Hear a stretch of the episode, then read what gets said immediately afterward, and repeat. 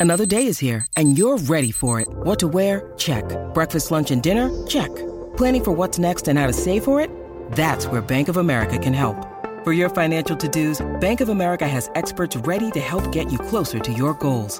Get started at one of our local financial centers or 24-7 in our mobile banking app. Find a location near you at bankofamerica.com slash talk to us. What would you like the power to do? Mobile banking requires downloading the app and is only available for select devices. Message and data rates may apply. Bank of America and a member FDIC.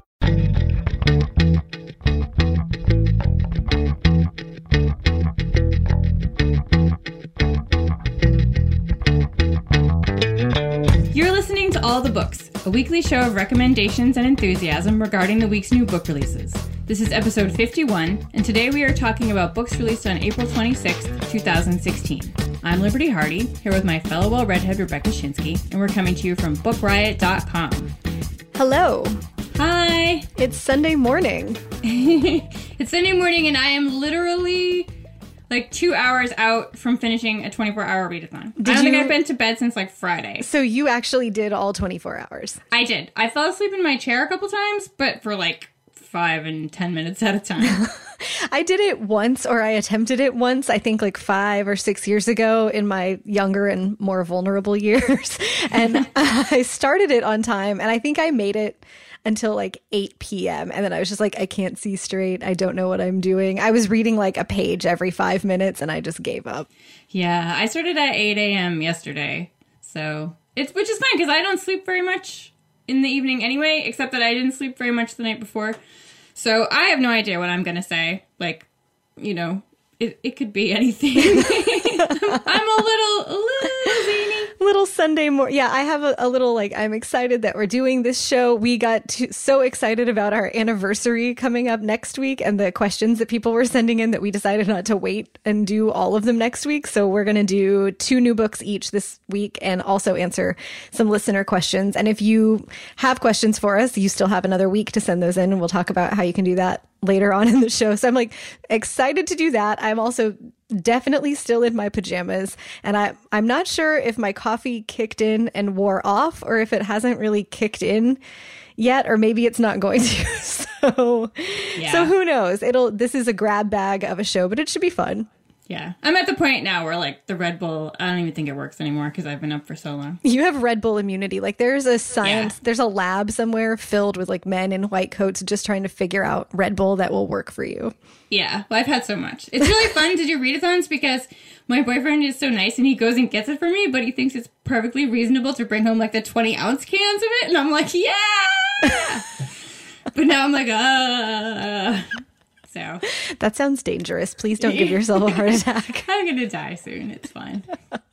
Kick us off. Uh, your first book title relates to a thing that neither of us has been doing very much of. My first pick is called Sleeping Giants uh, by Sylvain Neuvel. I hope I'm pronouncing that correctly. Um, I think I talked about it in our 2016 preview show. Um, it's really awesome and fun. It's about a young girl named Rose. She lives in Deadwood, South Dakota, and one day she's riding her new bike near her house. Um, and she does not return. And when the search team is sent out to find her, she is sitting at the bottom of a hole in the earth. Not just any hole in the earth, but a sort of square hole uh, that has glowing carvings along the sides of it. And sitting at the bottom in the palm of a giant metal hand is Rose. So everyone's like, uh, what is going on? Now the book skips ahead 17 years and the mystery of the hand has still not been solved. Like they don't know where it came from, uh, what it means. The only thing that they know is that it really defies like all science. Like carbon dating is just off the charts. Um, they cannot figure out what it is. But now the little girl Rose has grown up and she is the head physicist on a secret team still trying to crack the code of the giant metal hand. Um, this novel is told in documents and interviews, which is really cool. Um, one of the interrogators in the book you quickly learn is some kind of like nefarious agent. They, I'm assuming it's a he. I, it, it's been so long since I've read it. I can't remember now if it's a he or a she. Um, but they're they obviously have a secret agenda and they're asking people to do like secret things and like go behind other people's backs and they're interrogating people about what they've learned. Um, you get like the idea really quickly that this person doing the interviews is extremely powerful and not to be trusted. They can pretty much make anything happen anywhere. and that's really cool. And it follows along as like Rose and her team make progress and figure out what the hand is for, um, and deal with this you know secret agent. It's just I don't want to give anything else away. Like I was like, wait, do they talk about this anywhere else? Like I was looking at reviews and stuff, and they don't, so I'm not going to say anything else. Um, but it's just so much fun. It's it's basically like the equivalent of like a summer blockbuster. It's like lots of action and crazy stuff, and it's really fun. I find it to be like very Pacific Rim. Um, there was also one of those moments where something happened in the book where I was like, that's not really what happened, and it is, and you're like, I can't believe he did that. like, wow, I can't believe that thing happened. It's just awesome. So again, it is called Sleeping Giants by Sylvain Neuvel. Maybe that will fill the hole in my heart left by The Martian. Yeah, it's like fun sci-fi. You know, it's like Eddie Izzard does that thing where it's like a popcorn movie, like where you just eat mm-hmm. popcorn Yeah, the whole yeah. time. It's like a popcorn book. Yeah, it's awesome. Everybody needs that. Yes. Cool. do you got? I got uh, Real Artists Have Day Jobs and Other Awesome Things They Don't Teach You in School by Sara Benincasa. It's so it's also so much fun.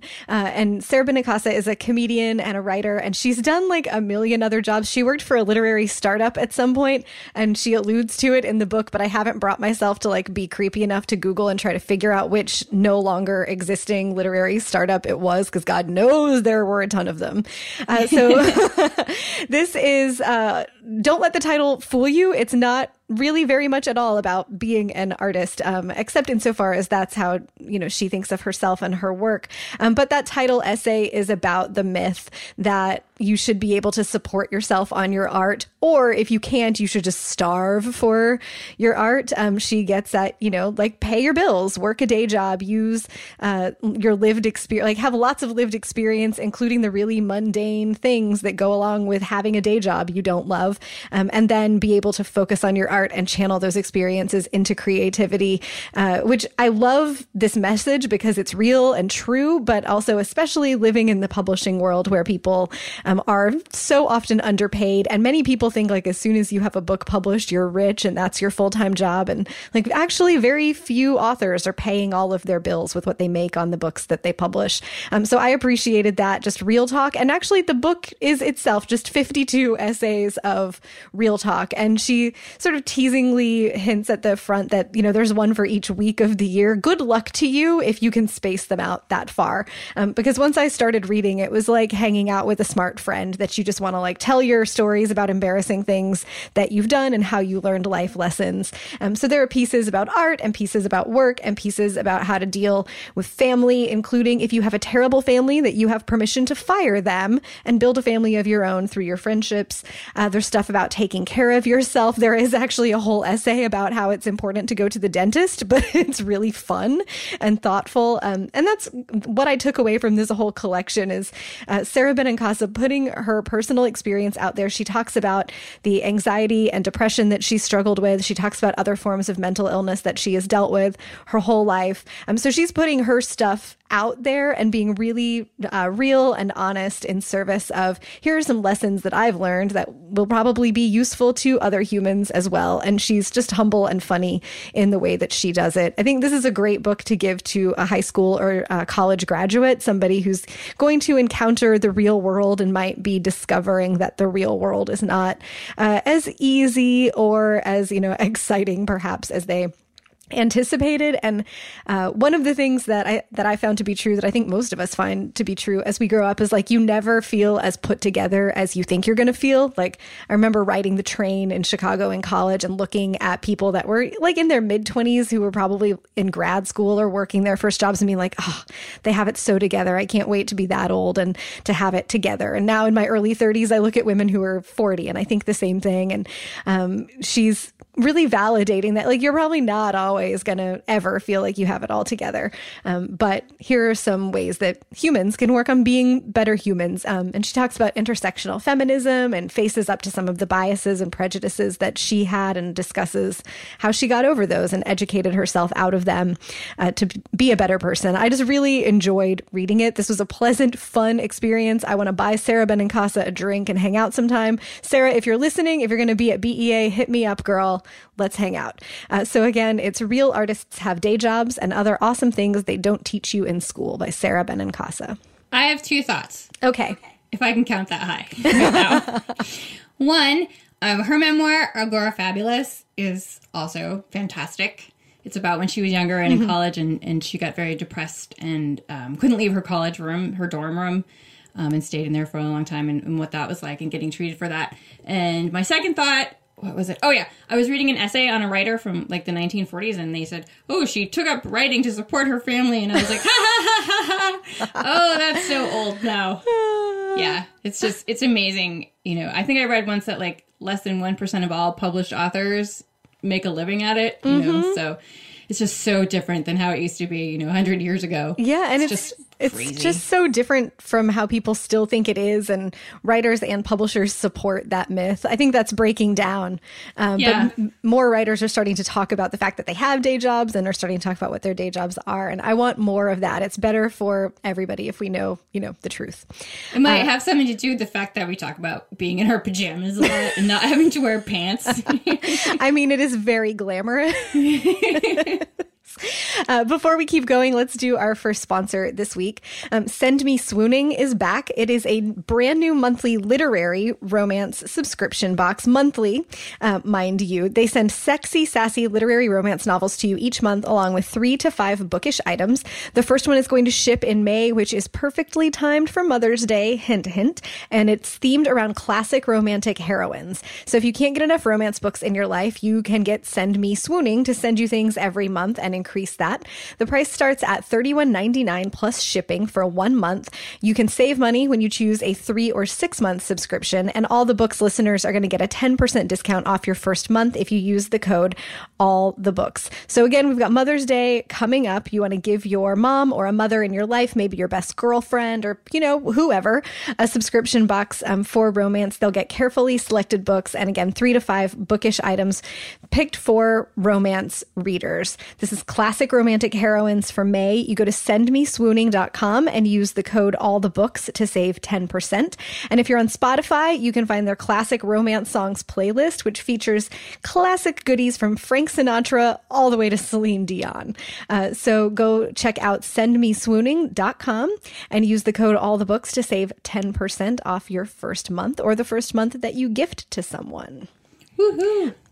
All right. I'm so in denial that we're like far enough into spring for it to be Mother's Day yet. Yeah, April is almost over, which is insane. it's crazy. Uh, what is your next pick, my dear? My next pick is called Panther by Brecht Evens, and it's translated by Michele Hutchison and Laura Watkinson. Um, it's a graphic novel. We don't talk a lot about graphic novels on the show, but this one completely blew me away. It's so visually stunning and beautiful. Um, I just wanted to to mention it. It's about a young girl who lives with her father and with her cat Lucy, uh, a girl named uh, Christine. And one day, Christine goes to school and when she comes back, Lucy is not there. Lucy was very old and sick, and it turns out that her father has taken Lucy to the vet, and and she has been put down. Um, uh, Christine is devastated. She's you know she didn't expect it. She's you know still young enough that she doesn't really understand death.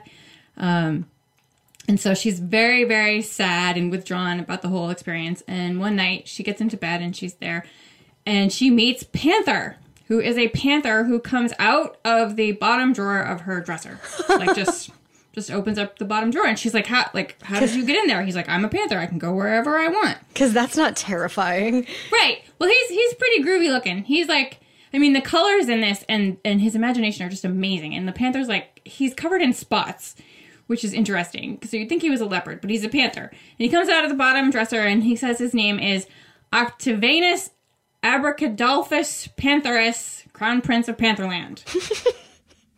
Okay. And they forge this quick friendship, and he like hangs out with her, and she asks him all these questions, and um, he's really eager to please her. And as they're talking, she kind of sh- like shape shifts into the things they're discussing. Like if they're talking about a duck, he kind of looks like a duck, and and he starts like sh- he'll be like, you know, oh well, I ate a chicken, and she's like, you didn't eat a chicken. He's like, no, no, I didn't eat a chicken. I meant I took a chicken to the zoo. Like I'm not remembering this correctly, I'm sure, but it's very obvious that he just wants to tell her what she wants to hear, and kind of she kind of like drives the conversation, and so they so like they hang out, they're friends. You know, they sleep curled up together, and and she, she starts spending her evenings like talking to Panther. Um, but she begins finding her favorite toy, her stuffed dog, uh, out in the hallway. It, it, like when she gets up at, in the morning and she doesn't know how he got there. Like in her head, like her stuffed animal, her stuffed dog is alive too. But we all know that stuffed animals are not alive, at least not when we're looking. Um, and so Panther you know, starts to talk about his other friends that live in Pantherland, but he won't let Christine go to Pantherland and meet them. He's like, no, no, no, you have to have all these special stamps. Um, and it becomes clear that he is trying to separate her from her toys and keep her away from from his friends and everyone else, and he just wants her all for himself. Um, like I said, this book is so visually stunning. And really, what it is, it's about a little girl's grief. It's about how she deals with depression. There's a thing about her mom that just comes up very suddenly and then goes away, and you're like, whoa. Um, and it's about how you know we know that like she's the one putting the dog in in, in the hallway. You know, um, we don't see it, but like it's about her feelings of growing up and and you know getting older, and you know she wants to lock her door, and her dad won't let her lock her door, and um, it's just about how she deals with these things, and it's amazing. And it's like I said, it's a graphic novel. It's not for children. Like it's definitely there's some like really weird things, and I was like, that's so weird. Um, not for kids, but it's it's absolutely beautiful. And I just want to say though, if you have a child who has lost a pet or a loved one or a friend or something, and you're looking for a great book that deals with that, I just read a book a few weeks ago called Death is Stupid, and it is for little kids, and it's the perfect perfect book for for that. Um, but again, this one is called Panther, and it is by Brecht Evens. Whew. Yeah. I'm not going to top a panther just crawling out of a dresser drawer. Okay. but my next pick is really good. It's The Water Museum by Yeah, Luis yeah. Alberto Urrea. Urrea, Urrea, I'm not sure. I have been meaning to read him forever. Uh, this is out in paperback this week. Somehow I didn't even know when it came out last year in hardcover. So I was really delighted when it showed up on my doorstep this week. And I was like, oh, right. Okay. Yes, he has this. And I really have been meaning to read him. This is a wonderful collection of short stories. Many of them had been published previously in various literary journals. And so they're brought together for the first time here. This was, I mean, I don't know what the rest of his work is like, but if it's like this at all, I'm just going to read all It's amazing. it. Uh, the stories are set in the American Southwest and Mexico, and they're all real. Most of them are really about you know like the normal lives of real people, um, not that weird short story thing that I often talk about, but the other one, just real lives that are grounded in recognizable experiences and sort of universal themes. Uh, the opening piece is about a woman named Frankie who runs a diner in a small town, and the regulars that are waiting outside the diner every morning for her to serve coffee, and sort of the repeating jokes and just the characters there. And like the big event that happens one day is that a cow wanders through uh, town and drops a big load of poo right outside the diner and the guy who promises that he'll scoop it up doesn't scoop it up and she goes home and thinks about her life uh, which like sounds like nothing happens but he makes it so compelling as we learn about her background and who these different people are that make up the town. And you can just imagine this like dusty hot dry southwestern small small town with the people who have all known each other since they were kids and they've been telling the same stories you know for the last 35 years but they're there and they're living it together. So good. Um, the title story the water museum is uh, sort of speculative fiction slightly dystopic but in the, a super believable way um, in which a drought hit the united states eight years previous. Um, and we're seeing people in this one of the states that have been the most affected where like the kids grow up not knowing what rain is. And so the story is about a little boy uh, a teenage boy whose mom is going as a chaperone on the school field trip to the water museum where there's like a hologram of a waterfall. Um, and they um, water is so rationed that the government like comes and leaves a family's month supply of water at their house and that's all you get for the month. And so like there's there's no extra uses of water. So when you arrive at this water museum they spritz you with one spritz on the face and this is so novel and exciting for kids. And then they take them into this room uh, that plays the sounds of a thunderstorm and the kids just freak out because they've never had that experience and um, start he starts asking his mom on the way back like was the world really like that it's just a stunning story i read it three times in a row Um, and there's a, an award winning story in the piece also uh, called Amapola, um, for which he won an Edgar Prize. That's about a boy who, a white boy who falls in love uh, with a Mexican girl, the sister of one of his friends, and then gets into more than he bargained for with her family. Uh, also, just kind of edge of your seat for a short story that's about a, a pretty common experience with some uncommon elements. I just was knocked out. Um, and I am so going to just stack up the rest of Luis Alberto Urrea's books. Um, if you want an in, I can tell you the Water Museum is a great place to start. And again, his name is Luis Alberto Urrea. He's awesome. He's so awesome. Definitely worth following on Twitter. He's oh yeah, I think I started following him on Twitter like when I first started tweeting, and that was how I discovered him. And I've been meaning to read one of his books ever since. And uh, th- oh man, this was so good. It was so good. Um, and I'm glad awesome. I I'm glad I read it before the like hot miserable dog days of summer. But there's this moment in the Water Museum story uh, where they walk into a room that uh, simulates humidity, and the kids don't know what it is. And I was like, oh Virginia though. um, okay, so those are our yes. that's our new books portion of this show. Before we move on to our Q and A for our early anniversary celebration, I just want to shout out for a second in our second sponsorship spot, uh, the Book Riot store. We have a cool Mother's Day sale going on as you are listening to this on the 26th or after. You can buy any tote bag plus any pair of bookish socks from our store for 21 bucks. Uh, so you can treat yourself, you can treat your mom, you can treat your grandma, you can treat your best girlfriend, whatever. Uh, go to store.bookriot.com. And if you are listening on Tuesday, on the 26th, just through the 26th and 27th, we'll also still be running a deal where if you spend $40, you get a free necklace. Um, and there are some cool literary necklaces. One says, So It Goes from Liberty's boyfriend, Kurt Vonnegut. I have it. of course you do. They're, um, I think there's a Virginia Woolf one. There's an Alice in Wonderland one. There are a couple inspired by To Kill a Mockingbird. Uh, so cool things. And if you're shopping for your mom or yourself or whoever, uh, might as well add a necklace to your shopping cart and get it for free. So store.bookriot.com to get any tote bag and pair of socks for 21 bucks. I think that's a pretty good deal. Uh, and if you spend $40, you'll get a free literary necklace. Um, so check us out at the Book Riot store. We also have lots of t-shirts and hoodies and there are leggings and all sorts of coffee mugs, you name it. Uh, and there's Book Riot original designs plus everything from our partners at Out of Print. So store.bookriot.com. And now it's time for some questions and answers. I didn't study. well, see, this is easy because you just have to talk about yourself. Oh, but I'm so tired. you be me. Just talking to higher register and say um and amazing a lot. You can do it. No will know the difference. I was thinking last week after you impersonated me so well that like I would attempt to do it for you at some point, but I will have to prepare in advance because my analogy generator is not nearly as creative as yours. He used to be like, surprise murder, Red Bull, surprise murder. Civil War. Yes, there you go. I'm so tired, I don't even know. All right. So, our first question comes from uh, Kimberly Schaffer, or yeah, I think Schaefer, Schaffer. And she wants to know how do we decide which new books to review and do we avoid big name authors? Um, I do not avoid big name authors. I just don't seem to read them right away. And mm-hmm. also, well, I mean, I don't avoid them, but I feel like, you know, the new Stephen King is going to get enough attention on its own that, you know, it doesn't necessarily need us to be like, yeah. Um, so, I mean, I still read them though. Uh, but I like, I look for things that interest me. That's exactly the one thing I can't talk today. That's the one thing that I have is like, oh, that looks interesting. I want to read that. And so, you know, that's my first pick. I love indie presses, so I always look at their catalogs first. Um, yeah, you?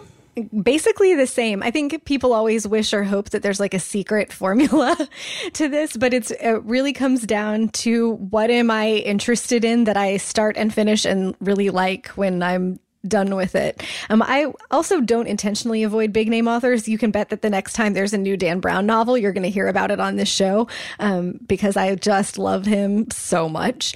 Uh, and we've, I know we've talked about like Fates and Furies, and we talked about A Little Life. Like we do hit some of the big, um, the big hits of the year because we're interested in what those are going to be like to um, and I think we're always trying for um, a diverse and interesting list in many senses of the word. We don't want to have everything just be uh, commercial fiction or just one genre or just nonfiction. Sometimes things stack up and we do end up with like a very nonfiction heavy show, but I always think about like across the life of the show, we want to have talked about all the genres. And it's important to us also that um, we're including books by women and books by people of color and books uh, by people from the LGBT communities, um, LGBTQ communities. And uh, we're thinking about all of those things when we put the agenda together. But the very first question is like, did I love this book? And do I, can I genuinely recommend it to Yeah. people? Yeah. Um, and sometimes it's really sad, and we're texting each other on Sunday nights before our Monday recordings. like, I've hated everything that I've tried so far, so I guess I'm going to stay up all night finding finding something. It happens. it does happen, and like some weeks are just better than others for new releases. But um, yeah, there's not like there's really not a secret formula. We definitely each have our wheelhouses and our certain things that we can't resist, and so those those recurring like Yeah. themes and tropes show up a lot. But it's um, it's it's really what looks good that I want to give a shot to, and then that you finish and like. Whatever the voices tell me. All right. Uh, next up, Jan Rosenberg wanted to know how do we juggle reading so many books with work and life in general? Um, that's what I do. And you don't living, sleep. So, yeah, it yeah. Um, that that's it. Yep, I read books for a living, so I don't know. I don't leave the house. I don't socialize much. I don't. Yeah, I don't enjoy anything but read. I read fifteen to you know seventeen hours a day. So That like my eyeballs are hurting just thinking about that. I'm I'm mine don't, and I'm imagining like one day I'm going to wake up and like I'll sit up and they'll just have all crumbled to dust and like fall down out my cheeks. They're just gonna like- fall out of your face Yeah, on springs be like, a cartoon gonna- character. They're gone. I'll wake up and there'll be like little things that say on strike. yeah. no more. Uh, I don't think I do a super great job of juggling reading books for work and life. Um, for the fi- almost five years that we've been running Book Riot, I have promised myself that at some point I'm going to start thinking about the reading that I do for work as part of my working life, um, like as part of the hours that I work in a week. Um, but that has never yet happened because we're a small company and we run really lean. And so, like, all of my working hours need to go to doing work. Uh, and so I will like read over lunch sometimes, or when I'm reading a book that is specifically about work stuff. Like right now, I'm reading uh, the book I mentioned last week, What Works, about gender equality and how to design workplaces that support gender equality. I'll do that, like a half hour of that during the workday.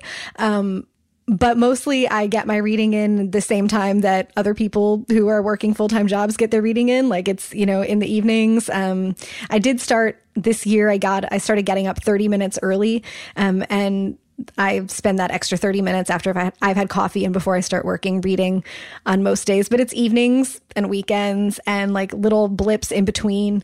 Um, but I probably read on average for like two hours a day. Um, I watch a lot of TV and like to walk my dog and go to the gym. And so I try to, I try to do all of those things too. Um, and it's like everybody else's life. There's lots of trade offs. If I want to read more, then I have to do less of something else.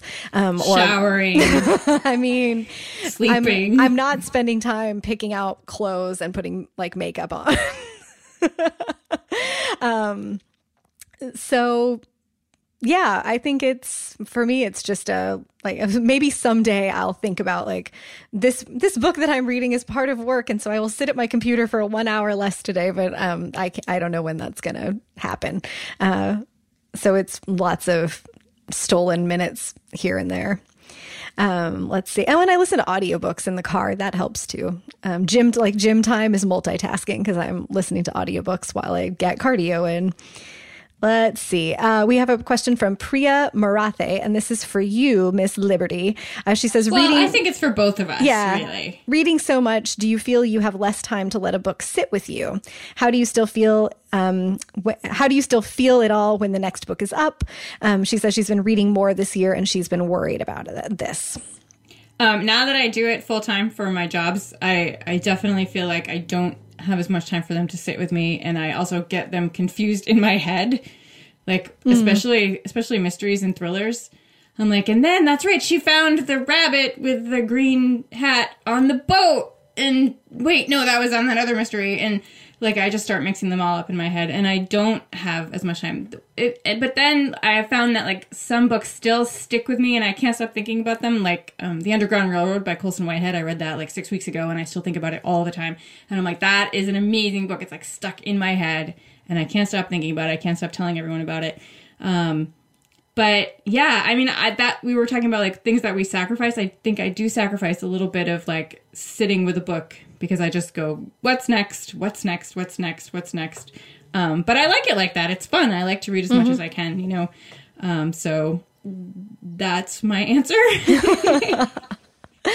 Yeah, I I think when a book is going to stick with you, it's going to stick with you and the challenge with doing this show and having that book sticking with you feeling is then like sometimes I finish a novel and it's like, well, I'm just going to be ruined for fiction for several days now. Um, so I'm going to go watch like several hours of Netflix to recover from that. And then I will read something that's totally different.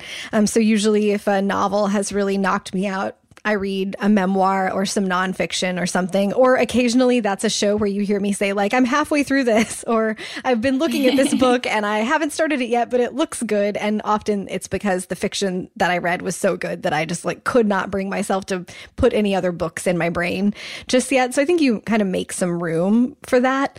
Um, nobody has a gun to our heads telling us how many books we have to read every week. So if you want, that's what you think. I mean, I don't know what's happening over in your bat cave. but your cats do look shifty. They're so shifty. Uh, yeah, so it's I you know, I think about the novels that affected me all the time, but I also do get them mixed up and I'm constantly like if we bump into a friend or like one of Bob's coworkers and they're like, "Oh, what have you been reading lately?" I just can never remember off the top of my head. Like even the book I was holding in my hands half an hour previous. I just can't remember what it was. It, like I have to, I'd be like, can you please hold while I pull up my spreadsheet? And then I can be like, okay, right. Yeah. I read this book last week and I did really like it. yeah. It Spreadsheets does, are the best. They really, really are. Uh, Emily Ringborg wants to know how does Liberty organize her books? This is I, an amazing answer. Oh, well, it's, is it? I don't know. I think it's kind of boring, but um, so all upstairs are books alphabetized by title. Um, I found that in trying to remember books, I remember the title more often than I remember the author. So they're all done by title. So those are all upstairs. And then downstairs in my office are all books. Um, they're all advanced reading copies that I also organize uh, by month. So my office is filled with those. And that's my exciting answer. Oh, I was thinking about your reading journal system, I guess.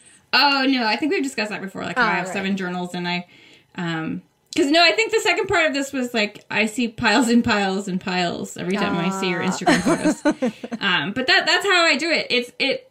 I didn't used to organize my galleys by month, and it was a huge mess. I'd be like, I meant to read this book six months ago, and so now I do it by month and it's amazing. Uh, I have it's like very helpful. The opposite system. When galleys come in the house that look good, I tag them in Edelweiss, which is a website for where publishers put their catalogs up. So I tag Ooh. them for their date and then I just stick them in one of the stacks in my office. And when we get to the week where I'm starting to think about like whatever date, I start looking through Edelweiss of like what's coming out on May 3rd. And I'm like, oh right, that's sitting over in that stack in my office. I guess I'll pick that one up.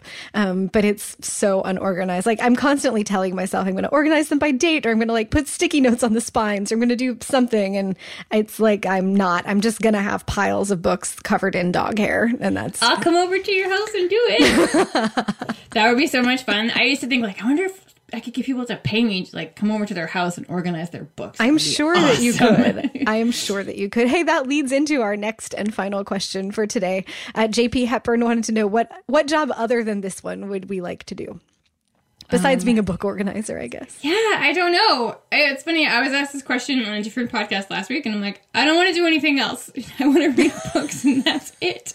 Um, yeah, I have no idea. Uh, maybe I would, if I had it in my head, which I don't, but if I could, I would love to write a book. Mm. I think.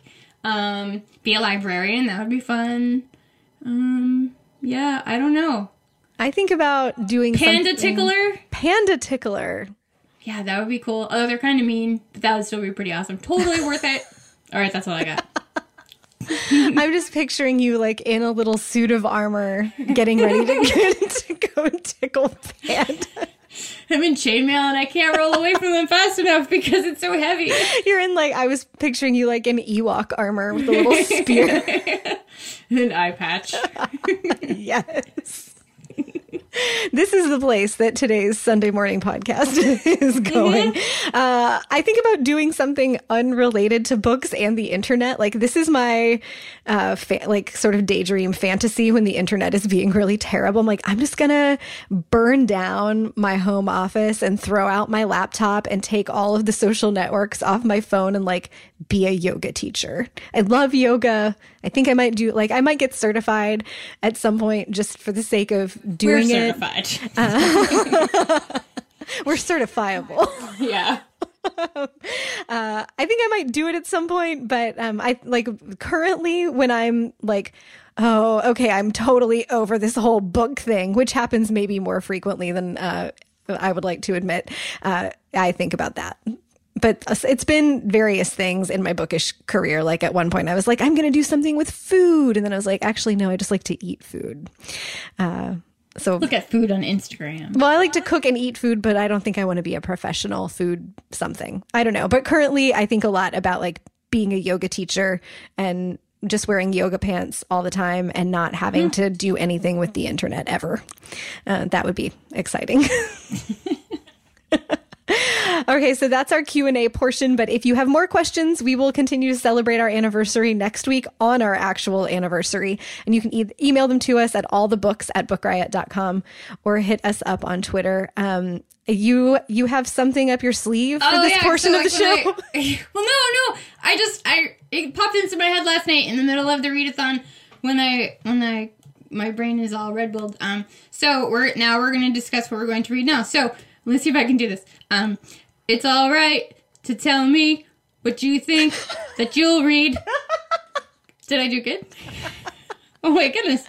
Did you. you. just do Blink One Eighty Two? I did. Yeah. Oh, Liberty, I just love you, you so much. So what are you going to read now? Um, I think I'm actually going to read Sleeping Giants. Um, mm-hmm. We're we have a social media campaign, an ad campaign coming up for it on Book Riot. So I got a copy of it this week, and I was looking at it, and I was like, "Oh, this is beautiful, and it sounds great." And then you talked about it on the show, and it sounds even greater. So I think that's what I'm going to do. Um, awesome. I guess this is reading up. What's on your list? Okay. I'm afraid to even talk about it because it might not actually be real. I could be hallucinating it, but it is 1,300 pages. So Holy if moly. I'm hallucinating it, it's really big. Um, it is the long awaited, much rumored uh, Jerusalem by Alan Moore. You might know Alan Moore. He did Watchmen mm-hmm. and From Hell, V's for Vendetta, Prometheus, Promethea. I can't remember Promethea. Um, a lot of graphic novels. This is a novel, and then, like I said, it is 1,300 pages long. And I am so excited. So excited. So you'll be finished with it by lunchtime tomorrow. Oh, yeah. Maybe I'll just stay up another day and read it now. Um, but it's incredible. You're gonna, friend, you're gonna look like Alan Moore if you don't get some. I'm halfway there. Yeah, he's a scary dude, and they have this like really scary photo of him on the back, and it's awesome because he's so awesome and crazy and awesome. Like I kind of enjoy the fact that he put this out there, but you also know that he's really mad that people are going to read it because um, he's just like that. But my friend was like, I'm not even sure that I really believe it's him. And like, I opened it up to a random page and it was this really dirty sex scene written in this completely made up language, like this weird dialect. And he's like, oh, okay, yeah, that's completely, that's real. That's definitely him. so that's what I have going on. Maybe it was just in English and I'm just so tired that I don't, I just made it all up. I don't Who know. I feel like slightly delirious on Red Bull is probably the right way to read a 1300 page Alan Moore novel. Yeah. You're ready. It's probably uh, how he wrote it. That's probably so. Uh, that's our show this glorious Sunday morning. Thank you to our sponsor, Send Me Swooning. Go to sendmeswooning.com to get your first month subscription and use the code All the Books for 10% off. And don't forget to check out store.bookriot.com to get any tote bag plus a pair of socks for $21 and a free necklace with any $40 purchase. That's just through the 27th, the necklace deal. So if you're listening early in the week, run, do not walk uh, to get your special deal. You can drop us a line at allthebooks at bookriot.com. Send us your questions. Uh, you can also hit us up on Twitter. And if you send us your questions on Twitter, please do let us know it's a question for the show. Otherwise, we'll just think you're a nice person asking a question and we'll answer it quickly. And then we won't have things to talk about here. uh, I am at Rebecca Schinsky, S C H I N S K Y. Liberty is Miss Liberty. And if you've got a minute and you want to rate or review the show on iTunes, we would be most appreciative. And you help other book nerds who want to hear about books and Red Bull and Yoga Pants fantasies find their way to this whatever this fine show is that we're doing. And as much as we would love to tell you about more books out today, it is unsafe for me to be awake any longer. Um, but you can read about more titles out now in the show notes at bookriot.com slash all the books, as well as find a link to our weekly new books newsletter. And I just want to mention again, we mentioned it a few weeks ago, you can now find us uh, on the Spotify app. We are one of oh, yes. Spotify's first podcasts. And uh, you can find me on Litsy. I love Litsy. I'm obsessed with it, so please look us up there. Uh, you're Rebecca Schinsky, right? I am indeed. On Litsy. And awesome. Book Riot is there too. And Book Riot. And that's it. Happy reading. Happy reading.